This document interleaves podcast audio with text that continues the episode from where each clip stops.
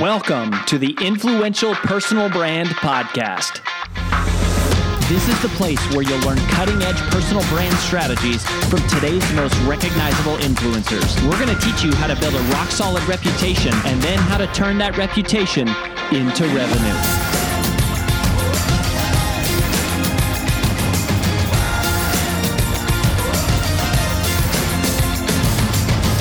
I'm your lead host, Rory Vaden, co founder of Brand Builders Group, Hall of Fame speaker, and New York Times bestselling author of Take the Stairs. Welcome to this special recap edition of the Influential Personal Brand Podcast. In just a minute, you're going to hear myself and my wife and business partner, AJ, do a debrief, recap, and summary of our most recent interview with our big takeaways. But before we dive into that, I just wanted to let you know that people often ask us, what is the first step to building a personal brand? And if that is you or someone you know, then you have come to the right place because we have put together for you a free video short course to help you get started. Just visit firststep.brandbuildersgroup.com to get access. In it, we're going to walk you through what exactly is the genesis of a personal brand and the six key questions that every personal brand must be able to answer, but that almost none ever do. So go ahead and visit again firststep.brandbuildersgroup.com to get started, and we'll see you there. Now, on with the recap.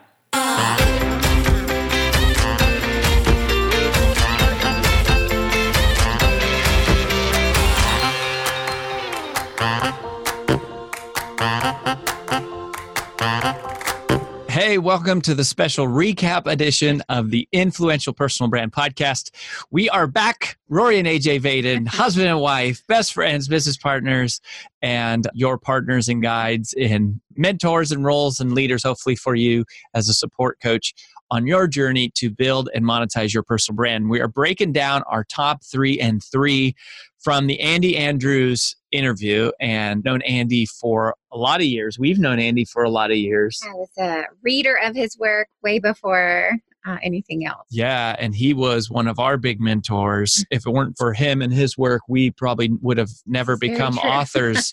uh, probably true. never would have become New York Times bestselling author for sure. That's very true. And so he's made a big impact on us, and so it was really cool to get to bring you to bring him to you so you could hear. So AJ, I'll give you the. Why don't you take it away? Give us what was your your number one takeaway? Yeah, I think my number one takeaway is this whole idea that you're learning has to come before your writing. Mm. That you can't think that you can just say the same thing over and over and over in five, six, ten, fifteen different books, and people aren't going to realize like hey this is just regurgitated repackaged information. You don't want regurgery. Nobody wants regurgery. it's not that even sound good. You don't want it.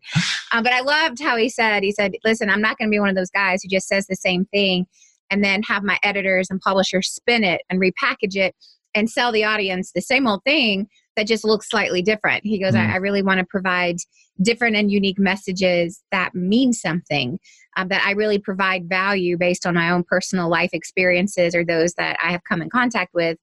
And I love that. So, just the whole concept of you can't be continually writing prolific information or valuable information, or even at its most basic element, worthwhile information, if you're not continually out there learning ahead of your writing. So, that's yeah. my number one. Yeah, that was my number one too. And I just, I think as an author, it's an important thing that you see a part of your job is learning a mm. part of your job is yeah. learning like it's not separate from the writing process it's the first step in the writing process Good point. is to be learning and i think part of how you create a different angle on the world or a different view is because you're assimilating all of this information yeah. from a number of different sources. And i think so was this your number one as well? Well that was my number one as well. And, and my number two is where he talks about also i love what he said this. I want to say the quote exactly. He said that part of the role of a great author is to dedicate yourself to seeing the details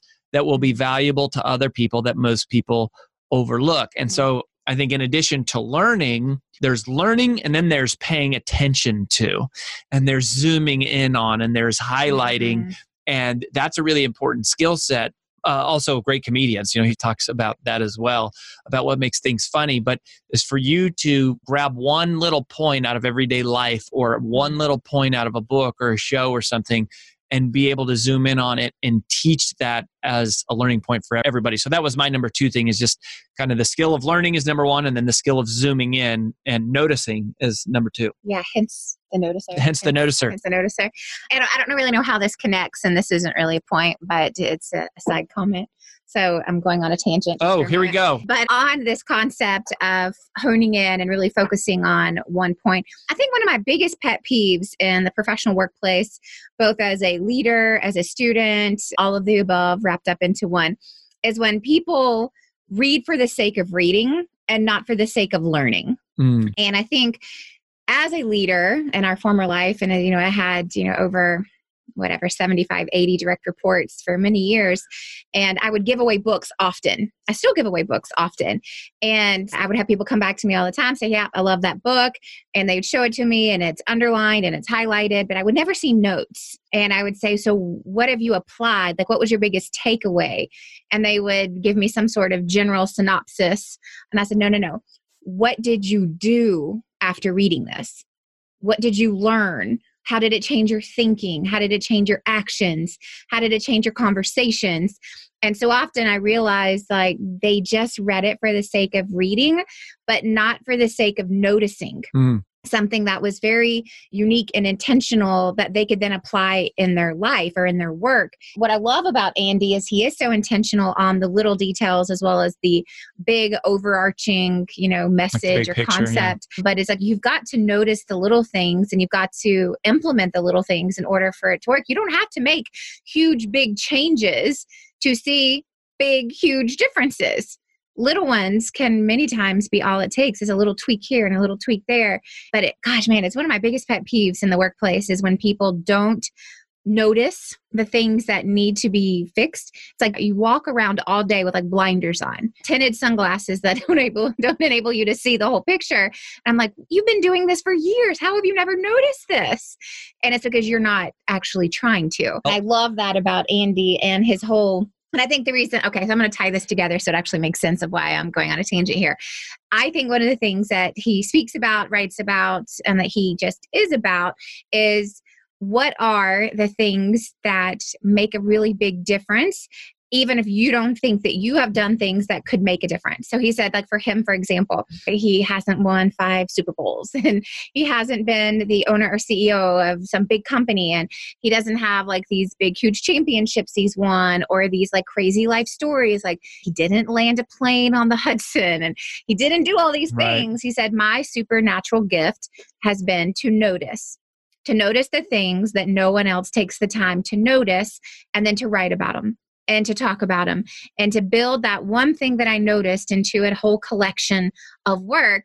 And I think that should give everyone a lot of confidence of going like, you too can be a noticer you too can pay attention to the things that are happening in your surroundings in the news or on social media. You are a noticer. If you're any type of a speaker or an author, I mean, that's what people are paying for you to do is to help distill the world around you and make it directly applicable. And I think that that is a part of you know to what you're saying about the reading and the absorbing is that it's almost like real learning is evidenced by the fact that action takes place afterwards and people mm-hmm. rely on you as a thought leader to distill the information down to communicate efficiently mm-hmm. concepts that they can then go oh wow I didn't see all of that, but you took all of that in and then you gave me the nugget and now I can make a change in my life. Yeah. So I think I guess my point number two is be a noticer. Mm. Like, be a noticer.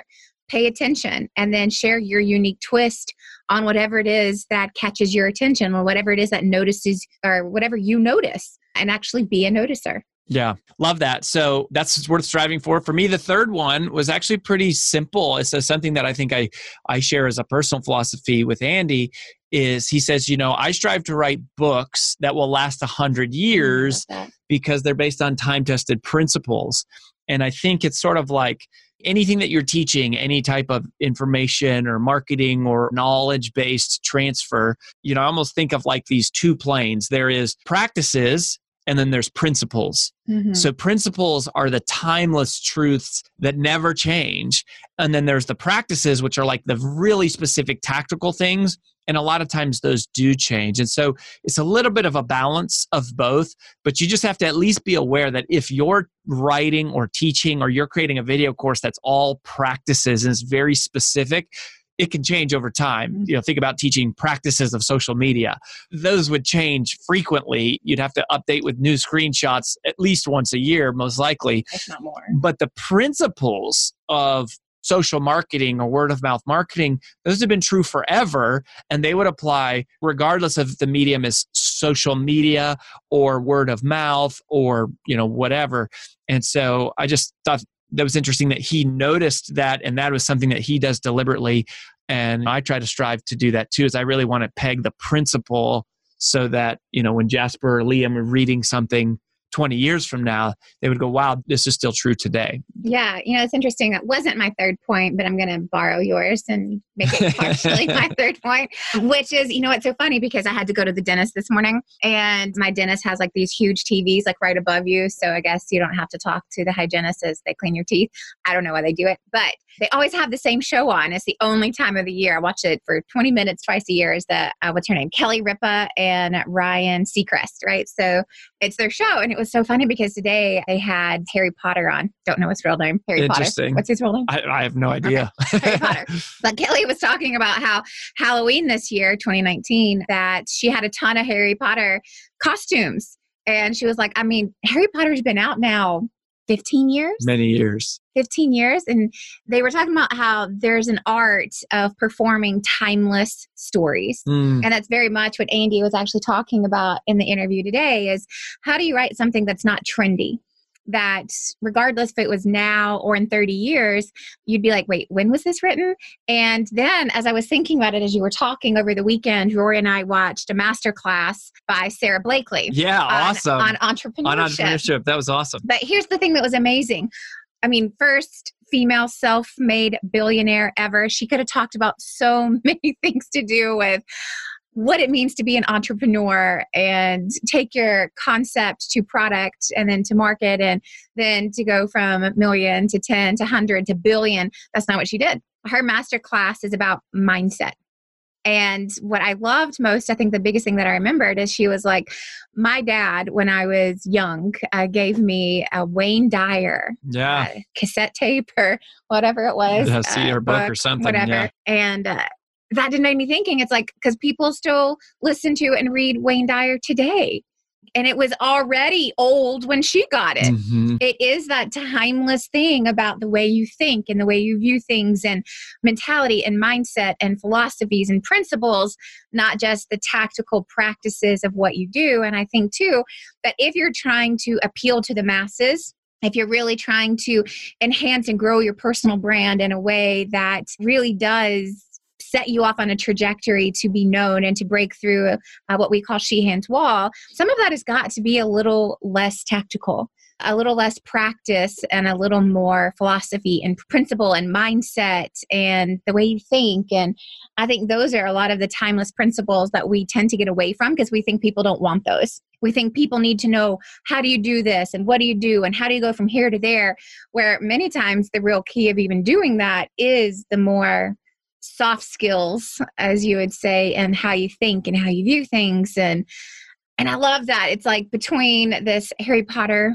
reminder this morning and the Andy Andrews and Sara Blakely and Sara Blakely. like those are three people all in the same like from completely totally entrepreneurship, Hollywood movie, author, but are all saying the exact same thing. And it's how to be timeless.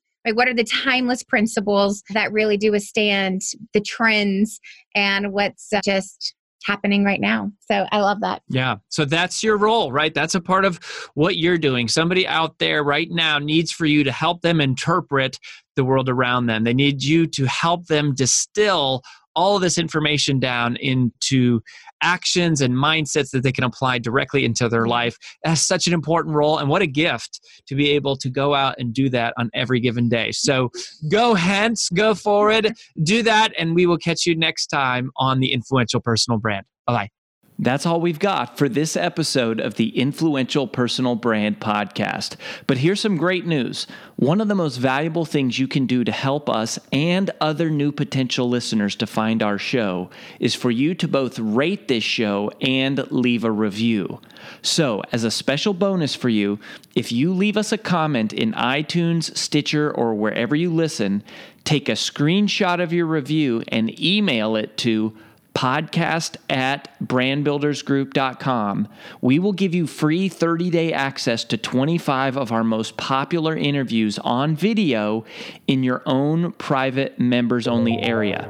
So go right now, rate us, review us, and then send a screenshot of it into podcast at brandbuildersgroup.com.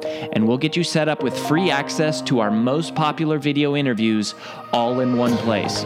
Also, just please share, share, share this podcast with anyone who you think might enjoy it. And until next time, remember that building a business isn't nearly as valuable as building a reputation.